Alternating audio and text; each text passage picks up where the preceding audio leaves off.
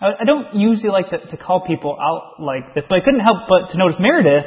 You look a little bit peckish. Is that? You look. Here, hold on. Let me. I have something for you. Here. Potato, potato chip. Enjoy a potato chip. Here. Help yourself. Lay's classic potato. Jerry. Jerry's like peckishness in human form. Devin, you like potato chip? Oh, have a potato chip. But you know what I'm thinking? Today is a, a potluck Sunday, isn't it? And on potluck Sundays, we like to sh- have our best cooking selves show forth. And so let me doctor these up a little bit for you, okay? I'll just, let me put a little something on this for you. Uh, so what I got here? I have Fluker's freeze-dried crickets. Let me just, oh yeah, oh look at, oh that, oh that looks great, doesn't it? Okay, so Meredith, would you, would you like a chip? Thank you so much for no. Go, Jerry, would you, would you like a chip? Stephanie, would you like a? Well, you know, if you if you're not into crickets, you can always just kind of pick it up and blow off the antennas and the the eyeballs and the legs and the wings. Or you know, it hasn't touched them all. You can get some from the bottom of the bowl. No, it's so bad. Okay. Of course not. Of course not. Of course he doesn't want these crickets. Because that is how our brains are wired, right? So, so in our brains, if something that we perceive of as bad comes into contact with something we perceive of as good, we perceive that good thing as having become contaminated. Right? So we don't want to eat the chips that have touched the grasshoppers, even though you could just blow off little grasshopper heads. No big deal. But interestingly, this phenomenon does not work in reverse. Okay, so right here, I have a bowl of crickets, right? Right? A, a nasty, disgusting bowl of crickets, but it, over here I have these really good, tasty Lay's classic potato chips. These are totally good in everybody's imagination, right? But I put them here, and suddenly, we do not want to eat the crickets, right? We do not believe that the crickets have been infected with the goodness of this potato chip, do we? No one's going to reach in and, and grab some of these crickets. Not at all. That's not how our brains work. Now, in, from an evolutionary perspective, that makes a lot of good sense, right? So if we're eating a, a mastodon drum, drumstick, and we notice a speck of mold on it, we're going to just throw it away, right? It's not in our best interest to eat that drumstick. If we're going to eat a bowl of cherries, and we see a cockroach running around on it, we're going to throw away that bowl of cherries. It's in our best interest. Right? This way of thinking, this pattern of thought, it keeps us healthy and it keeps us alive. And nine times out of ten, most of your life, this is a very good way of perceiving the world. But the problem in this morning's story is that this way of thinking ha- has been used in the realm, it's being used in the realm of human morality. And it has some pretty dire consequences when we apply this thinking to the realm of human morality. So here's how, how our story goes. Jesus is continuing on in his preaching ministry in Galilee. And he's walking from one preaching gig to another. And along the way, he passes a toll booth. And in the toll booth, he sees a young man collecting tolls. The young man's name is Levi. And that is all the detail we are told about this young man. But it turns out that is actually a lot of information. We learn a lot about who this man is just from those small details.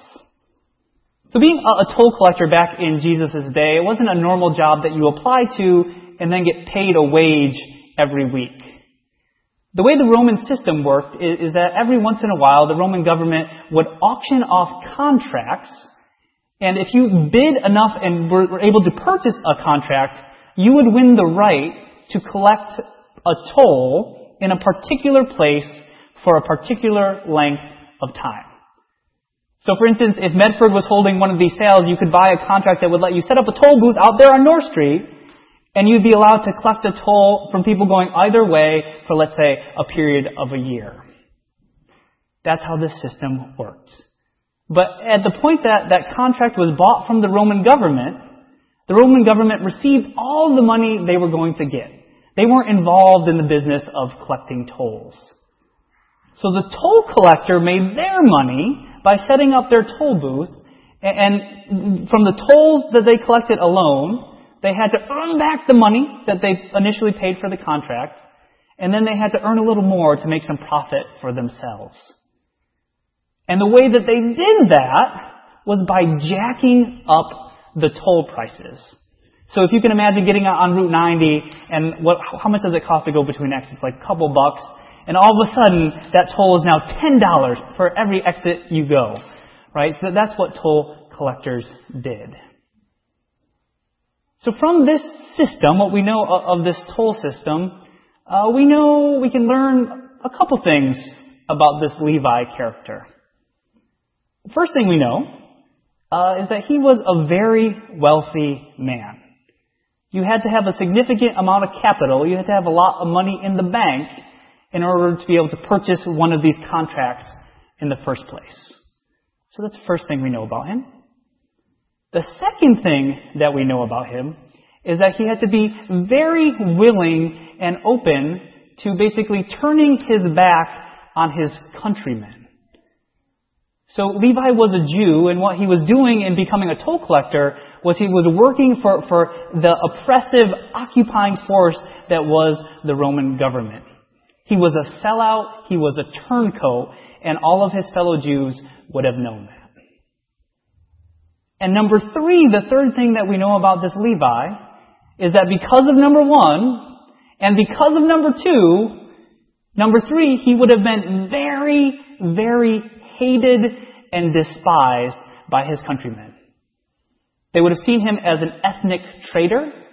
They would have seen him as a manipulative one percenter who was growing his wealth on the back of the peasants who were going back and forth using this road.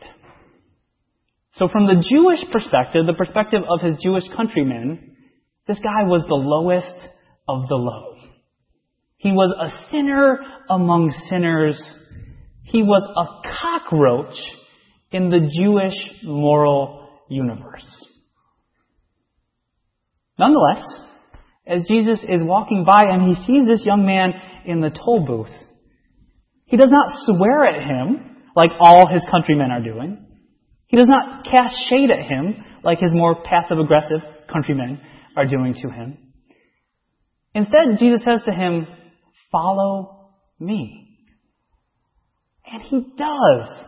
This ethnic traitor, this manipulative one percenter drops what he's doing, walks out of his toll booth, and follows Jesus.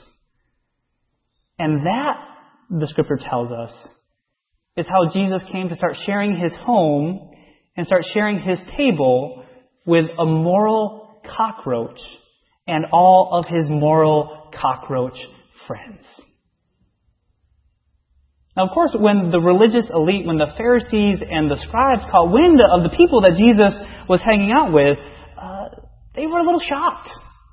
Quite frankly, they were a little disgusted. Uh, but we, what we need to know here is that it's not because the Old Testament says that Jews can't hang out with sinners.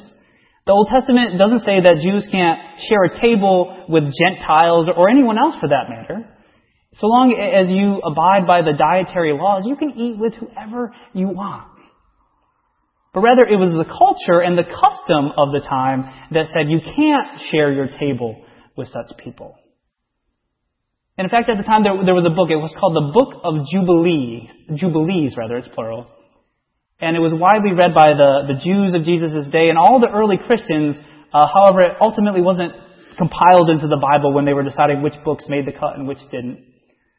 Uh, but in this book of Jubilees, it says explicitly that you should not share your table with such people because they are defiled and contaminated. And if you share your table with them, you will become defiled and contaminated.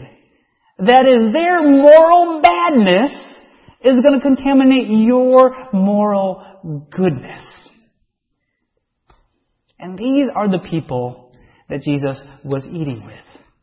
And when the Pharisees noticed they, they started talking about Jesus. And they started spreading rumors of, did you hear who was at Jesus' house last night? Can you believe he's eating with such people?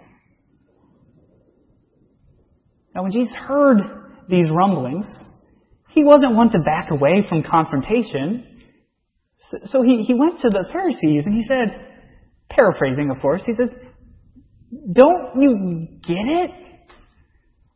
Obviously, you, you don't get it. I, I'm not here to slap a patch on the raggedy old coat that is your delicate sense of holiness.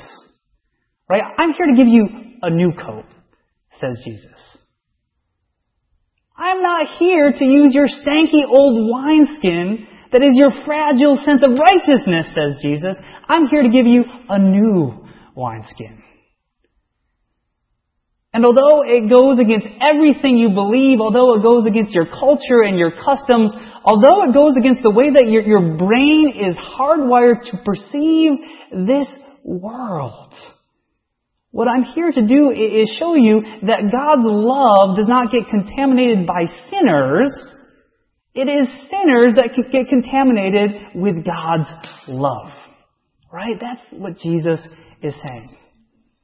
He's saying it's God's love that is going to undo their greed. It's God's love that is going to undo their self-righteousness, their self-centeredness. It's God's love that, that is going to undo their pride and their hatred and their violence. And that is why I and my disciples, says Jesus, are not afraid to, to sit with these people.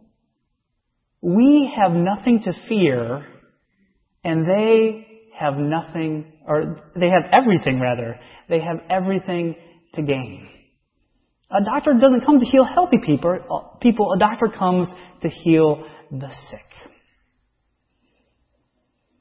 Now, I know this is a horrible way to end a sermon before a potluck, but I couldn't think of another way to say this. Uh, so I'm going to put it like this, friends. May we, who know God's love, in Christ Jesus. May we be like mold on a mastodon drumstick. May we who know and love God in the way of Jesus, may we be like a cockroach on a bowl of cherries. May we who know and love God, who is revealed to us in Christ Jesus, may we be like freeze-dried crickets on a bowl of Lay's classic potato chips. And may we contaminate all those around us with the infectious, glorious, and gracious love of God. In the name of Jesus, Amen.